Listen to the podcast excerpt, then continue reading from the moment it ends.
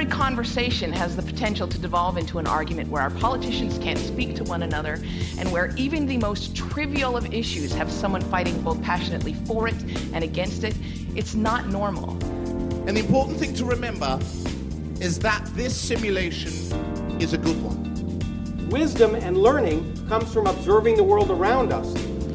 A transformation means nothing of the past will remain, which is what is needed today if you want to create a new world. Socrates tells us that the only definition of being educated, let alone learned, is to begin to understand how little you know. Welcome. Welcome. Welcome to Off Days. Off Days. Off Days.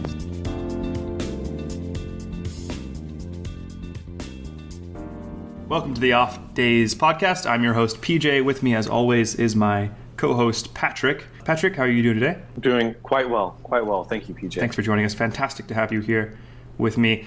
Um, unfortunately, Bridget will not be joining us for this episode of the Off Days podcast, although she's not uh, leaving the Off Days podcast entirely. And in her stead, today we're happy to have joining us Jake, our friend Jake. Jake, welcome to the Off Days podcast. Hey, thanks for using the word friend. It means a lot. Yeah, well, let's hope it remains that way as we engage upon this I always do. uh, fun discourse. So, Jake is a friend that uh, Bridget and I met in college, and actually, Patrick and Jake have never met in human form, uh, no, no, we have not. which is which is only going to add to the interest and the intrigue of this podcast. But we know what each other looks like. Yes, we do. Right? Thanks We've to seen Facebook. each other. Yep. Yeah. Okay. We can put a voice to a face, Right. name to a face. Well, it's been a long time since we did our last podcast, and that's largely because of technical errors and also just uh, life getting in the way of things. And uh, hasn't been for lack of trying, that's for sure. But we're glad to be back on the horse. We dusted ourselves off, and we're, we're back here. And um, uh, one of the things that I wanted to start off right away talking about is this really interesting new virus that I recently learned about. And I'm sure you're all familiar with viruses. People debate whether they are living or not. I think they're living, although we can have a huge debate about that. That's, that's my personal opinion, yeah. Huh. Even though they were they rely upon other organisms to replicate, I think that they're actually living. But I would call them acellular, personally. yeah, well, Well, I mean, does it does it really does it matter that much to you? Oh, yeah, I guess call it living everyone's- or have their own opinion, climate change. So, yeah, no anyway, PJ, you were saying. Right. Well, we can go into what defines something as living or non-living, but um, this particular virus uh, is known to infect algae. So basically, single-celled uh, protists, photosynthetic protists, pretty much, uh, and it's called chlorovirus, C H L O R O virus, and the particular designation is ATCV-1, and uh, it's a huge virus. I mean, about half the size of a E. coli molecule, or E. coli cell, I should say. Uh, so, if you know anything about this, the scale of viruses, this is just a huge, huge virus. Um, I mean, absolutely massive. And uh, what they did was they, they didn't realize that these giant viruses are actually they're actually termed giruses now. That's like one of the words that they used. I'm not joking. That's that's the neologism they're using. They say giruses. Yeah. It's pretty ridiculous. Anyway, so they found these uh, giruses in, in algae, and then they decided to see what effect they might have on mice.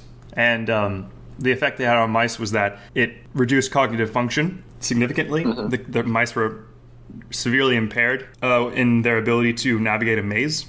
And so this, of course, raised concerns about, you know, to what extent would one find uh, this virus in humans, and then what effect is this, is this virus having on human brains? All right, so they took uh, 92 individuals, uh, I guess randomly selected, and they found that 43.5% of 92 individuals had the presence of this virus's DNA in their oral pharyngeal uh, samples. And, you know, it's really concerning that the, it's making people concerned that human cognitive functioning could be affected by microbes that you know we previously didn't know exist. The thing I'm concerned about is culpability. You know, like how, how once we learn more and more about the microbial factors and all the other factors that are affecting someone's behavior or someone's ability to learn something new, you know, it seems like it's more and more difficult to put someone or to blame someone for what they do or what happens to them. You know, like Oh, that's interesting. Do you know Are- what I'm saying? Are you Are you heading on purpose towards a discussion of free will? I I mean, yes. I mean, that, sorry, that, that's I, that's a serious question. Well, Yeah. PJ, the- I'm sure you know about uh, toxoplasma. I'm familiar with Toxoplasma gondii, yeah, and I mean I can do a quick rundown of Toxoplasma if you. Well, I mean, if you want for our listeners. Yeah. Okay. Well, if We- you're, if you're not familiar with Toxoplasma or Toxoplasma gondii, it causes toxoplasmosis in humans, and that's a disease which it can be both congenital and also um, you know systemic and acute. But it causes a necro- necrotic spot on your retina. Uh, if you have it pretty bad. And the interesting thing about it is that it's not a bacteria, it's not a fungi, it's a protozoan, and it has a multiple host life cycle. So it completes its life cycle in mice, and then in cats, and then in humans. But the way that it gets from mice to cats is that it, it changes the neurochemistry of the mouse to be less inhibited, so that it's more likely to be eaten by the cat because a less inhibited mouse will be less likely to hide or or be Well, afraid. it actually makes the mouse attracted to uh, the smell of cat urine. oh, has that been proven now? Well, I don't know if it's been proven, but that's what's been suggested. Oh, okay. I thought it was Which- just they were, you know. we all know, you know, a cat exact thing the want to avoid. Certainly, certainly, yeah. So that's really concerning. But anyway, so it, it's in humans. We know that, and it also been suggested, but not proven, that humans who have toxoplasma in their system have lower fine motor skills and are more likely to get into car accidents. Yeah, So the reason I bring this up is, you know, it's not the first time that was suggested that's microbial could possibly control or alter human behavior. yeah, human behavior. Yeah, which brings one to a series of philosophical questions that have no choice but to collide with uh, zombies.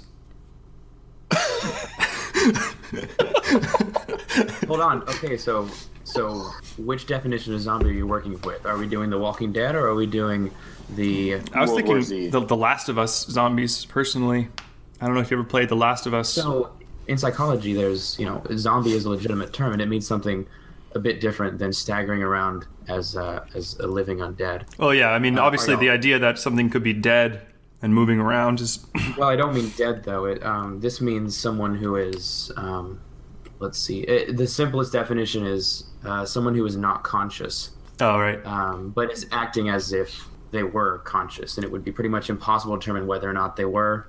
That that comes back into the free will discussion. Yeah. I'm sorry, I feel like I'm pushing you into that. I don't want. No, no, I, I do want to go into the free will discussion because that's what this entire thing is about. I, I'm trying to wonder, like, how much of what we do or what we see people do that it seems inexplicable when they do it is completely the result of the microbial community that exists within them. That's something that I'm really concerned about, and I, I, I think that people need to do more research on on people who are homeless and people who have been seemingly stuck in uh, seriously impoverished or poor so- socioeconomic conditions and and find out what sort of microbial communities exist in those people compared to people who are canonically successful. And then maybe then you can draw some you know actual parallels between healthy microbes and healthy people and and also healthy behavior in certain microbes. The thing that makes me think about PJ is, you know, these cycles of abuse where, you know, some kids have been abused and what's the thing that comes up next is they have kids, they're more likely to abuse them. right So at what point do you say, okay,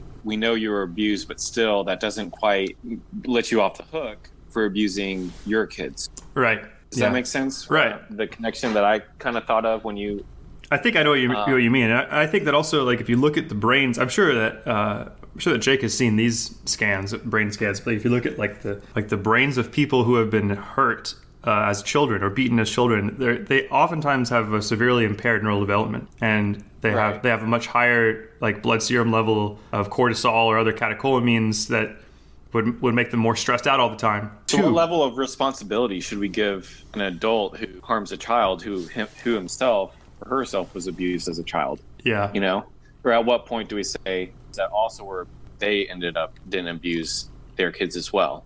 Well, do you mean responsibility or culpability uh, in the Oh, event think- that they then do that? I think you should define that. for Me, Um, gosh, I don't. Responsibility is great. When I say culpability, I mean in a civil court, whether or not this person is going to be punished to the extent of the law. uh, like That's torts. what to me kind of thing. culpability means. yeah, yeah, Yeah, well, sure. And then responsibility is um, giving someone privileges that are associated with um, estimated abilities that that individual is thought to have. It- Does that does that make sense? So someone someone who you would say is responsible would um, So I guess it'd be be easier apt. to fault someone for being culpable rather than responsible if this is kind of the route that we're taking. That's well, that's how those terms uh, work in my head, at least. Yeah, I think culpability is the only way we can speak about this in a way which makes sense, just because, and it may be a distinction which doesn't matter, you know. But I think that Well, and so then you can say, sure. The problem here is I'm tempted to, to now go into a, a discussion of the justice system and whether punishment is a, is a good thing. Um, well, I mean, i- if you want to say that this person acted of their own accord and did this thing that we consider a crime, then yeah, they did do that and they're culpable. So how do we then um, eliminate them from the society, lock them up behind bars?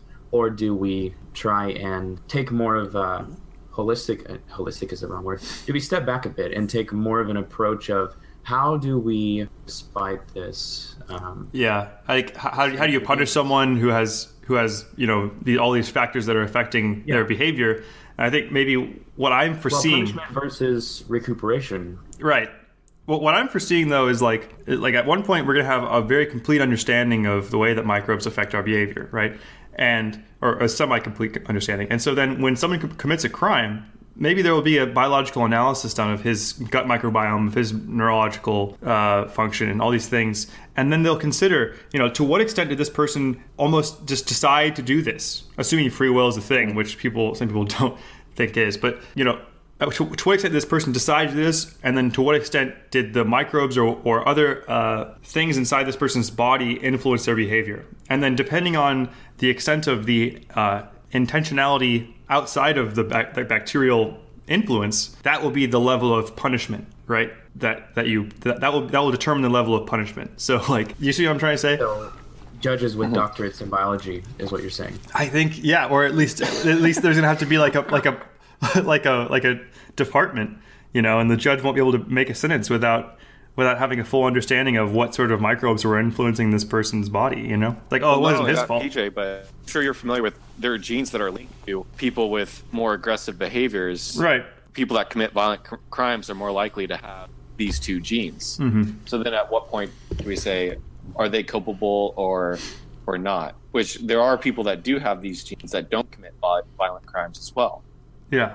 Yeah. And I mean, was wasn't civilization, wasn't society invented in the first place to harbor only people who could function within it, right? I mean, that like tribes were supposed to function in in the past because teamwork worked, you know, and and when the, when these people who don't have a, have a function in society prove they don't have a function or prove they can't function, th- like why are we trying to make it so that their genes remain in our gene pool, you know? And I, I, that goes into a eugenics path, which I often go down. yeah, yeah. And- pump the brakes a little. well but but let's as long as we all keep our heads these are questions worth asking Yeah, I mean, of course, I'm not. I'm not suggesting that people who have the genetic markers for aggressive behavior be euthanized, but like, oh wait, that is what I'm. Fuck. maybe maybe just sterilize maybe that But no, but PJ, my point again is there are people that have these genetic markers that don't commit. Right, of course, and I, I understand To some that. extent, is that might be evidence or support supporting the fact that or argument that there might be free will. Yeah. Well, I, I think if anything, what it supports is the idea that the phenotype or the variance of the phenotype among a population can only be equal to the variance of the genetics plus the variance of the environment. Right. So you can't just think of the phenotype as a result of the genotype. The phenotype is a result of the environment interacting with the genotype, and also the way that the genes interact with themselves, because genes influence other genes, and and, Right. and so like it, you know, you can't just say because he has one gene here, he's going to be this. You have, to look, you have to look at a genome-wide approach, and of course, we don't have really the computational methods to do that yet uh, in a successful way. So, yeah, of course, I, I'm not one to suggest that like. Uh, you know, we just genotype people and then murder them. I mean, like, I'm sure I have markers in my genome which are problematic. You know, uh, I mean, I, I know that for a fact because I've done the whole thing. But yeah, and you have too, haven't you, uh, yeah, Patrick? I, I have, and it was it was very interesting. I'm very glad that I did it. what um what did that so what did you learn i don't even know a thing about that Patrick. Uh, so I have, uh, as as PJ says, you can edit that. a higher amount of mono. Was it MOA, Yeah, monoamine oxidase. Oxidase. Yeah, or which makes me more likely to get emotional about stupid. or you have you have a dysfunctional monoamine oxidase on two genes, Ah, right? yeah. Or on, on Uh, both that both copies both copies of your monoamine oxidase are less functional than a normal human, so you have less of an ability to break down monoamines like serotonin and dopamine and other uh, monoamine analogs like that, like 5-HT. And what does that And- predispose me to? So it predisposes you to a slight slight lengthening of emotional experience uh, as opposed to other people. Uh, Which that happens to me sometimes. yeah, it's so that's it's not something that's like terrible as long as you manage it. But some people, like if you look at people with you know mood disorders like bipolar disorder, um, you know you can draw a very high statistical correlation between that genotype and people with uh, those behavioral disorders. You know, so. But of course, you had a very stable upbringing, Patrick. I'm pretty sure. I mean, I'm not. I'm not totally familiar with your childhood, but like, I'm willing to bet that like you had a relatively stable home life and good parents generally Right. and uh, like you didn't get beaten. I would concur. And uh, so you know, obviously, like I said, it, it has to do with both the environment and the and the genes. Well, okay. So, th- Patrick, um, your response to um, well, what PJ was describing when you said something to the effect of, "Yeah, I agree with that. That seems to make sense to me," or something like that. I mean, that's the same way that I respond to horoscopes. Oh, right, right. So, What, what do you How- mean? What, to what? that I- I'm not saying that this is completely useless, but I'm saying I think your reaction to that fact is Oh, much more I important under, than like the fact you itself. see like a uh, Yeah, like a personality um, test, vague. So they're they're basically made to.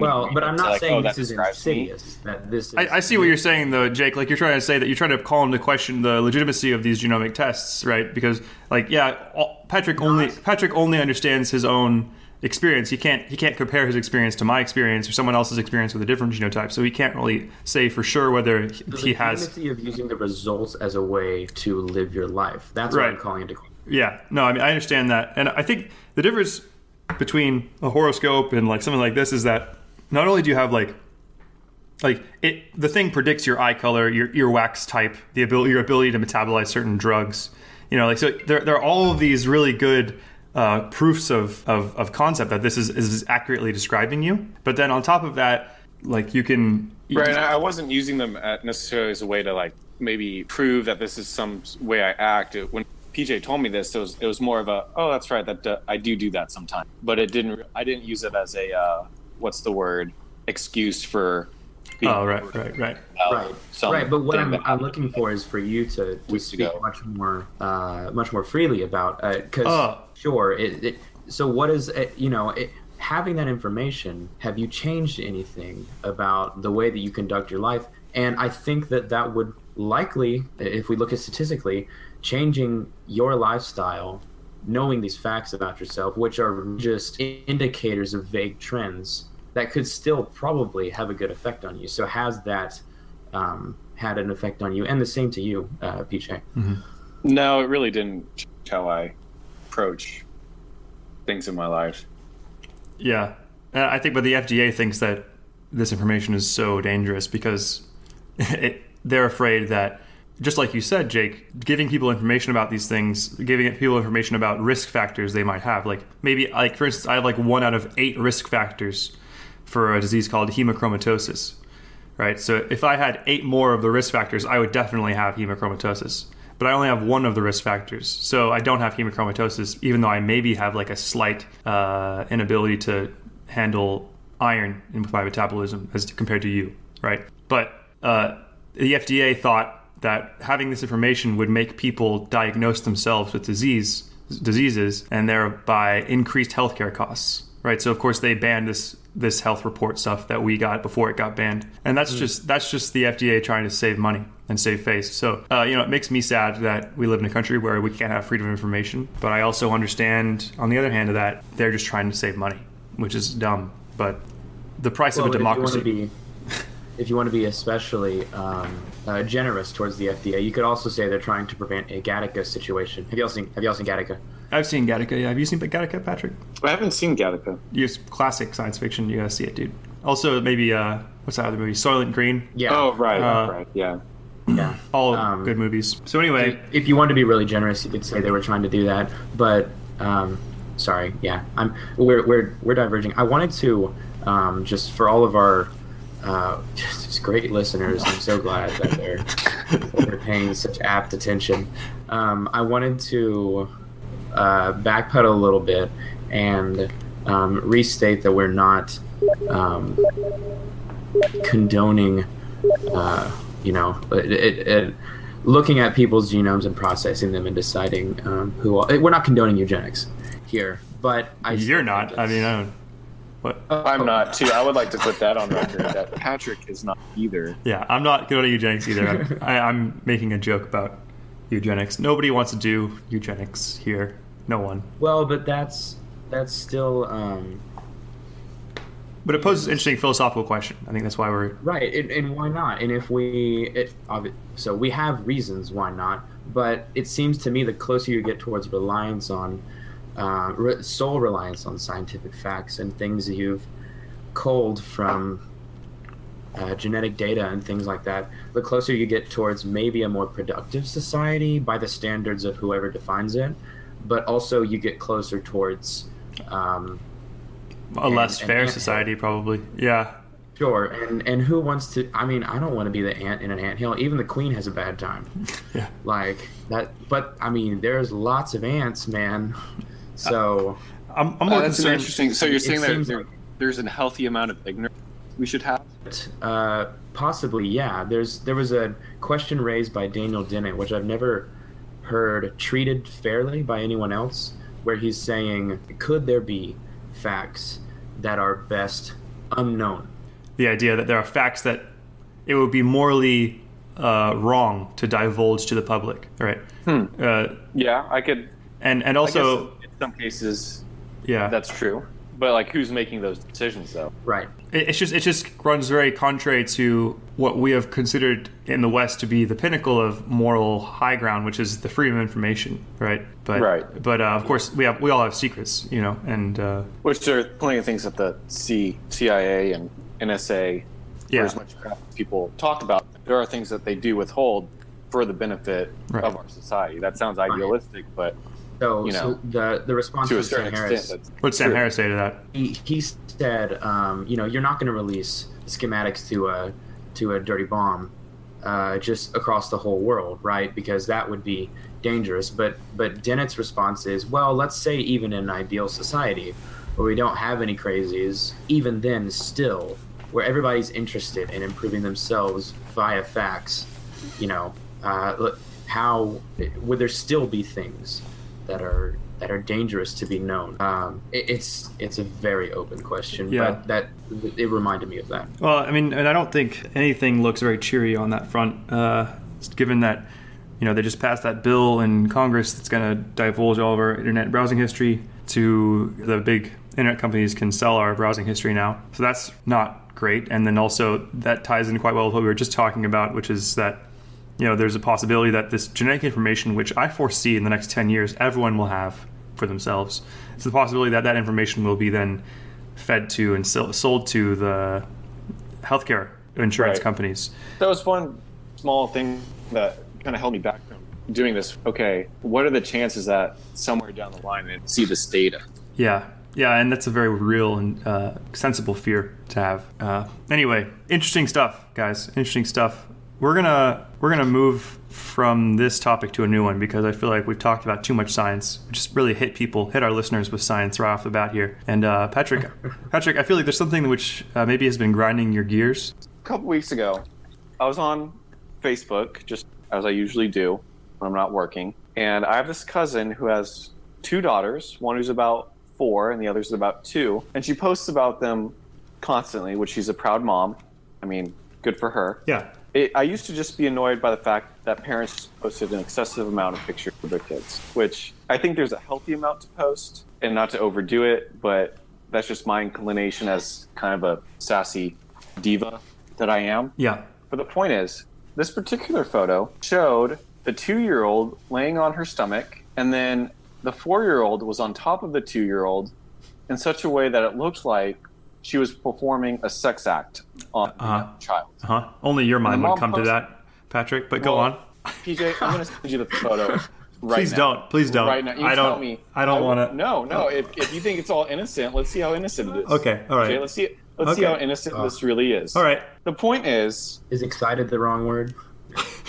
Yeah. Yes. It is. yes, God damn it. is- It is absolutely. that is very incorrect. Okay. So, It- so okay, what, what kind of repercussions? I see this photo and I think, well, what the heck? Because your four-year-old can't really give you proper consent to post pictures of her that she might deem inappropriate or embarrassing. And what if, when she's 15, some bully pulls this up and starts showing their class or whatever the case may be, hmm.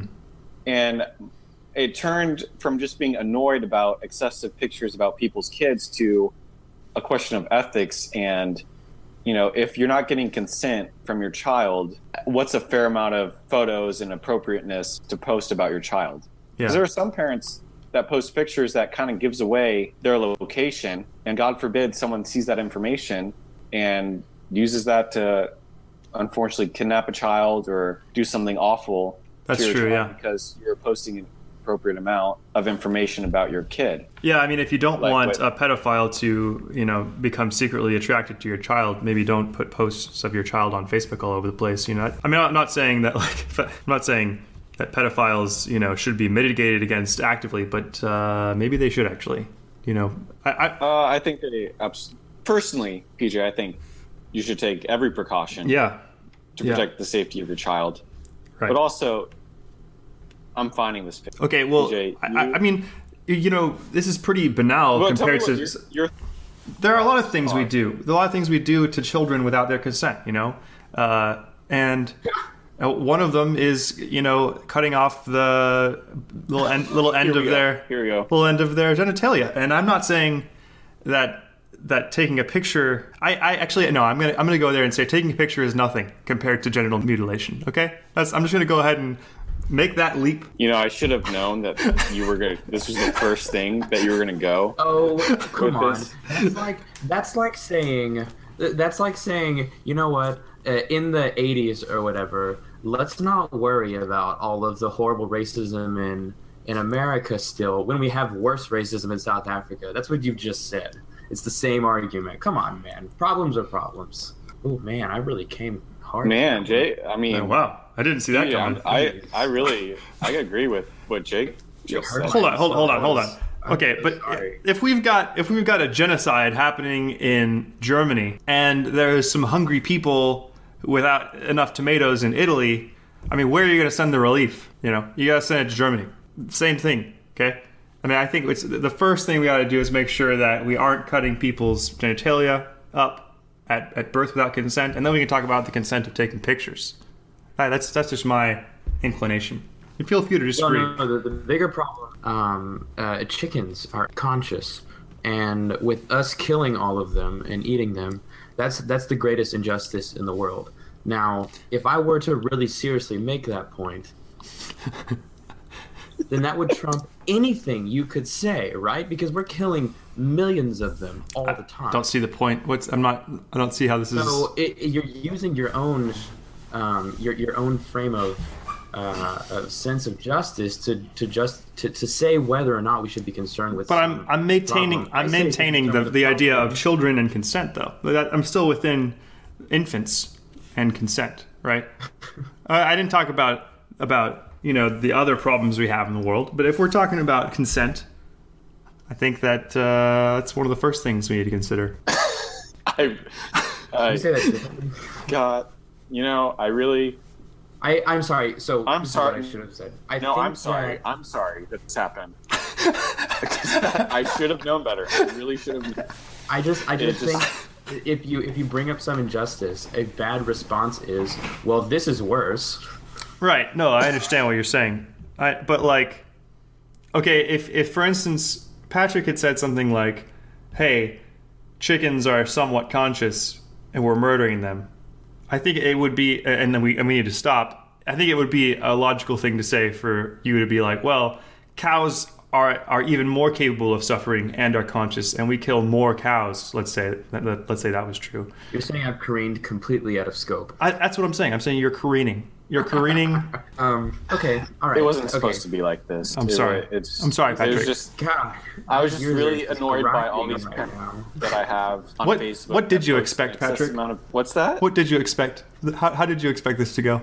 You know what? You know what? It's my fault. It's my fault that I didn't think of before. Because of course, PJ, the first thing he would come back with was, "Yeah, well, babies are circumcised." So that's this one's on me. This one's on me. Jake, I'm sorry. This is your first. Well, at least it's not. All right, Jake. Did you have some? Uh, did you have something you would like to talk about uh, this podcast? So dismissive. You ass. I mean, I just. But my point is to any parent for the half dozen listeners that we have, just maybe think it about what picture you're posting of your child and whether or not your child would be okay with it. Because I do think it's a little wrong sometimes that we do these things without our children's consent. Okay, that's fair. That's fair, and I, I do agree with you. Hey, I sent it. Do you have you looked at it? I yeah, I'm ash- I'm ashamed to have looked at it. Jake, let's move on. He's very affected by this right now. I'm not He's- affected. Uh, I'm unaffected. Children are a common part of humanity. Their posing looks very perverse. Oh, this has gone so off I the don't rails. think it's appropriate.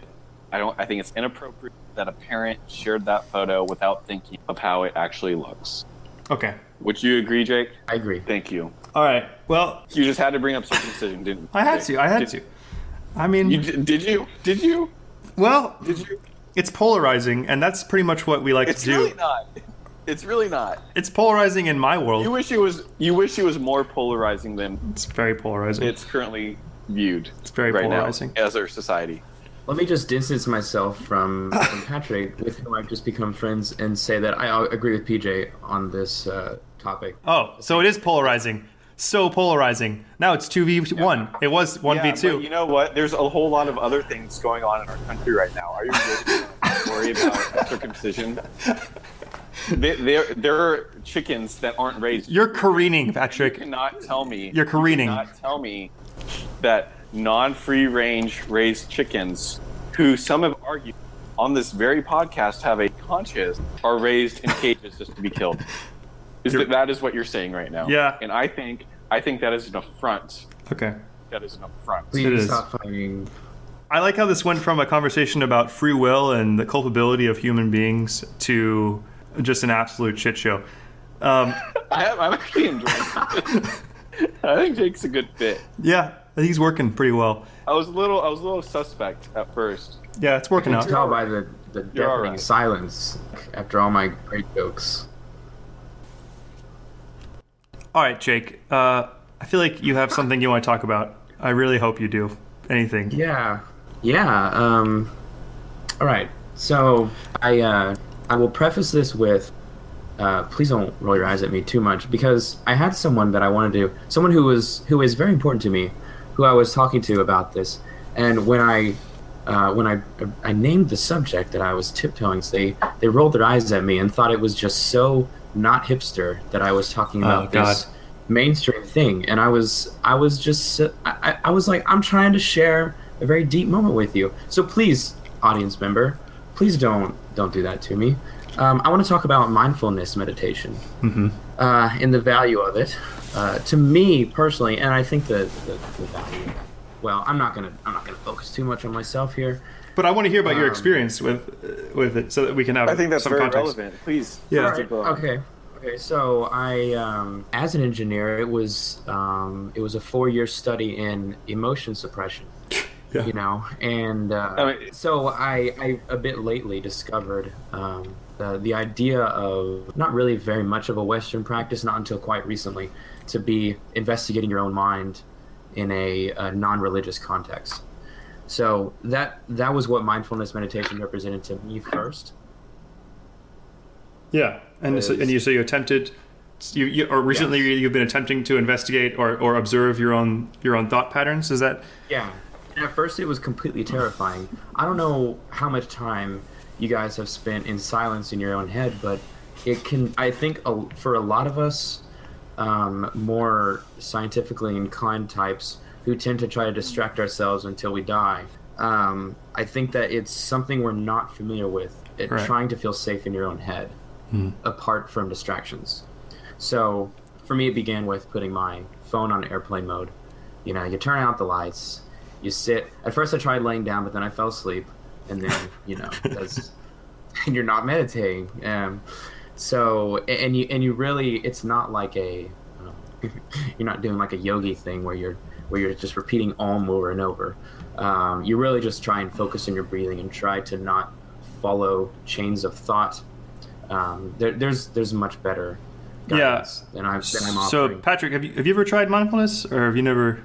Not not in the sense that uh, Jake is. Yeah, but I think meditation is part of part of some Catholic practices. Is it, is Right. it not? uh, and, you know, um, Jake, you've mentioned a, a little bit about your views about religion before, and I don't think you realize that I'm a practicing Catholic, and I don't hold those against you at all. Because I mean, it should be obvious that I don't, because I'm friends with PJ, Yeah. and I think that's one of the things that I I like most about me and PJ's friendship is our acceptance of each other despite our radically different viewpoints certain things but so in in the Catholic world there's this thing called adoration where you go to a very silent chapel and the uh, Eucharist the host is exposed and it's almost like a meditative practice you do prayers there and usually when I go after my prayers, I'll just sit in silence. It's more of a reflective period where it's not necessarily I'm talking to a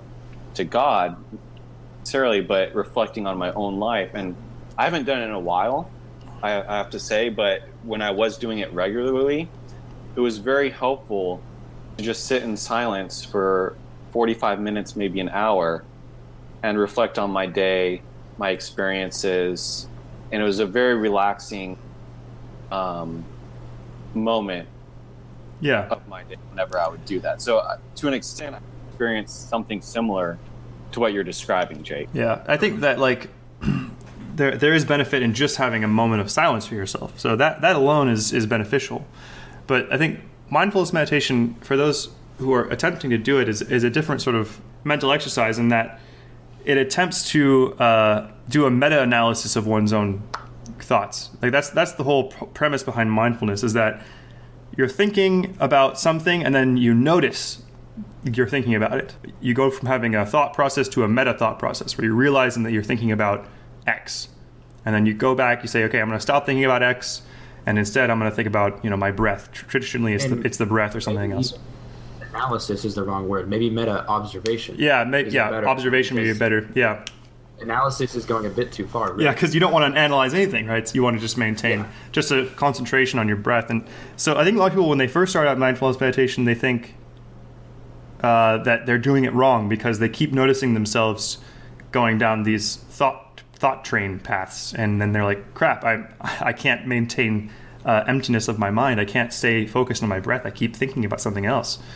Uh, but actually, that's that's not a bad thing. In fact, noticing just noticing that your thoughts are wandering is the is the entire practice of mindfulness meditation. And as the more often that you can train your mind to notice its own behavior, the more often that you can reap the benefits of mindfulness meditation because the idea is that you can step back every day all the time using mindfulness and say oh like i'm having an emotional reaction to something someone said what is that that's happening in my brain am i am i doing a rational uh, thing right now or am I, am I doing something which makes sense? So the more you train yourself to think about what your what your brain is doing the more you're able to control your own emotions and control your own reactions to things. So i think that's for me at least that's the benefit of mindfulness meditation. I don't know if you have anything you want to add to that.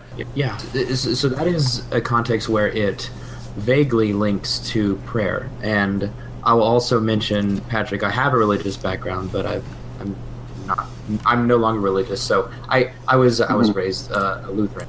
So um, it- it's uh, the more for our listener, um, it's the more traditional of the Protestant. patrick is so familiar with lutheranism it's not even Right. it's not even It- my, funny my father Oh, is really? a Lutheran. My dad's side of the family. I, I have that background, so I'm familiar with a few of those aspects, although I've never been a Catholic. So that's where it relates to prayer in some respect, because you are um, at least having uh, some observation of your own thoughts. In your case, Patrick, you couched it as evaluation of of your day, maybe, or your week, or something like that, which is, like I mentioned to PJ when he was talking, um, a bit further than mindfulness meditation seeks to go, but still that's in the same vein. But then the next step, at least as I see it, is to apply that meta awareness outside of the dark, quiet room. It, you apply that in everyday life. Oh, right, right, like right. like outside of the chapel in this case, or outside Right, of the, the right. bedroom. Yeah, Yeah, I follow. I mean, in everyday life. yeah, Yeah. So uh, yeah, outside of that special place, you when you feel some rush of emotion, especially negative emotion, um, which is most easy to notice as far as I've as far as I've seen, um, you put the energy into taking notice of what's happening in your mind, and you uh, let yourself dwell in that feeling for a little while. And I don't mean mope, you know, in in, in some respects. I mean yeah. Just notice it. you let yourself feel that emotion and observe what it's doing to your thought processes. Um, that's to me is the next step of using this meditation Yeah. tactic, and it's helped me uh, quite a bit. You know, this. So you would uh, you would encourage people to practice this? Oh yeah, yeah. Yeah. Yeah, you've had positive experiences doing this. Well, positive is maybe not the right term. Um, uh, enlightening, yes. Uh, very helpful experiences, but a lot of times, yeah, it's it's it's kind of and a bit difficult, but um, it's always been worth it in the end for me. Yeah. I, I think it's weird how we use this terminology. I think there's a whole terminology and, ver- and verbiage that's built around mindfulness meditation that people people who, who practice it use, and it's allowed us to dis- to describe the, the the feeling of like self observation, the observation of one own, one's own thoughts. But it also puts it in, in like a new costume, so it makes it seem like it's something nobody's ever seen before. But I think in, in, in actuality, most people have have practiced this unwittingly, and to some degree or another in their own lives. I think it's something that Well, and the experiences it feels very it feels very genuine. That's the strongest way that it, it occurs to me is um, it- it's not this outside experience. It's not like watching um, a Lord of the Rings film where you're carried away into some universe. It, it feels like a and, uh, a more a more real experience. That was the best word, really. yeah. Patrick, do you have anything else you want to add to that? Or No, I would agree with your uh, sentiment that most people have un- practiced this themselves. Like for me, it was you know in that chapel. Um, for other, maybe people that practice yoga, it's you know when they do yoga, or maybe for runners, maybe if they run without headphones and that's just their time on their own, kind of think and reflect. yeah, Um, I think if we see when someone says mindfulness, people, you know, in the states might say, "Oh, that's just some Eastern, what's the some non-political correct term for it." yeah. But I, Um, it's also I think most people have, in some sense, practice it without realizing. I think also like when like the people who really practice mindfulness meditation, like people who build their lives around it, people who take long, uh, you know, meditation retreats for days, weeks, months at a time. Those people, I think, are practicing a different sort of min- mindfulness meditation, which is more de- more deep and more uh, more introspective. And I think that their their brains are working in different ways than most people's. So I, I think that we're probably talking about uh, mindfulness that sort of grazes the surface of what other people who are real practitioners of mindfulness meditation do. And also, I think it's worth noting that you know the canon right now uh, in in psychology and, and psychiatry is cognitive behavioral therapy or CBT. You probably heard of it at this point. One of the most important as- aspects of CBT is is mindfulness meditation. So now this is being prescribed by psychiatrists as a as a method by which to by which people can uh, treat themselves. So it's it's I think it's worth noting that this isn't it's not Eastern anymore. You know, this has become uh, scientifically studied and, and well And not that saying that it's Eastern should be a knock on it. Right. Yeah. Um, yeah. But it, sometimes it should. You know, there's people over there. They're using rhino horns for shit. It makes me angry. Uh, yeah. PJ? I'm just saying that not everything from the east works. So maybe you, you can knock them a little bit. From the West. Or Ah, well, everything pretty much works over here. Yep. Uh, I, yep. Checks out. Yep. we got we have aspirin. We got acetaminophen. okay, Jake, would you would you want to? Yeah, Except for the whole 20th century. colonialism was you know Yeah, colonialism it was great. We were very generous to all the people who we colonized. Uh, Every medicine that we've made, like thalidomide, um, mercury was great. Uh, let's see what else. Uh, no, no birth defects ever. Want to want to clo- close this conversation out since this was your uh, your topic. Uh, no, I I like where it's uh, where it's landed. Where Yeah, the, the rhino horns. That's a that's even worse than. yeah. Maybe I'll cut that out. Don't worry about that. Yeah, They're not as bad as the chickens. yeah. I said that as a as a as a talking point. I don't actually feel that strongly about it. Yeah, yeah. Are there any uh, social experiments we want to try for our next Oh, oh, um, yeah. episode? Remember that was almost a thing, PJ. I think we should try something this week, uh, and maybe this is something that is too subtle. Let me know if you think this is too subtle. But you know, whenever I interact with people every day at the store or you know wherever, I usually say, "Thank you very much" when I want to thank them. Mm-hmm. But I think this week maybe we should all try saying, "Thank you so much." just Yes. just use just use so instead of very. Put an inflection. Yeah, and just like yeah, a little inflection, down to up inflection. What do you think about that, Jake?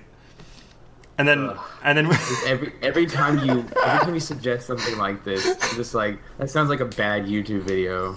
yeah, but then we'll talk about what what uh, what the effects of this subtle change to our language patterns had, and that that could be a fun topic conversation next week. What do you think When you about that? say this week, do you mean this week or until June? With the next time we have yeah, a podcast. yeah, June third, I think is the next podcast date. So Good. Uh, Have it written down. I'm j- I'm joking. We're actually gonna try next week. Hopefully, we'll get it done.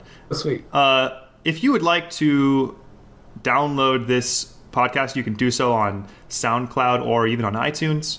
Uh, please be sure to follow us on Twitter. Also, you can go to our website, www.offdayspodcast.com.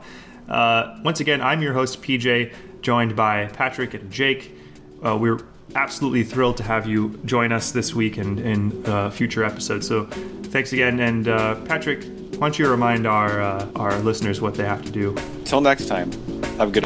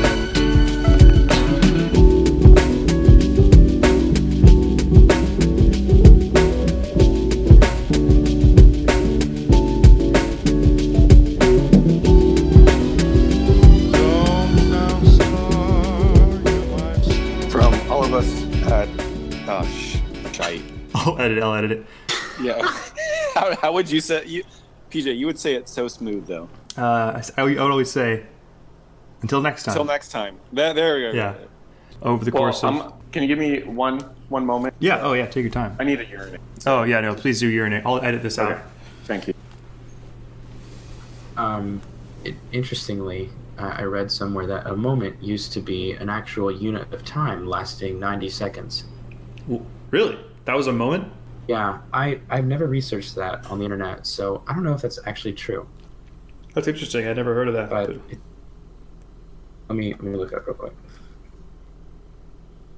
Oh my gosh, life is so dramatic, and it's oh gosh, that was rude. Kid, cut that out. no, I will. Uh, don't worry about it. but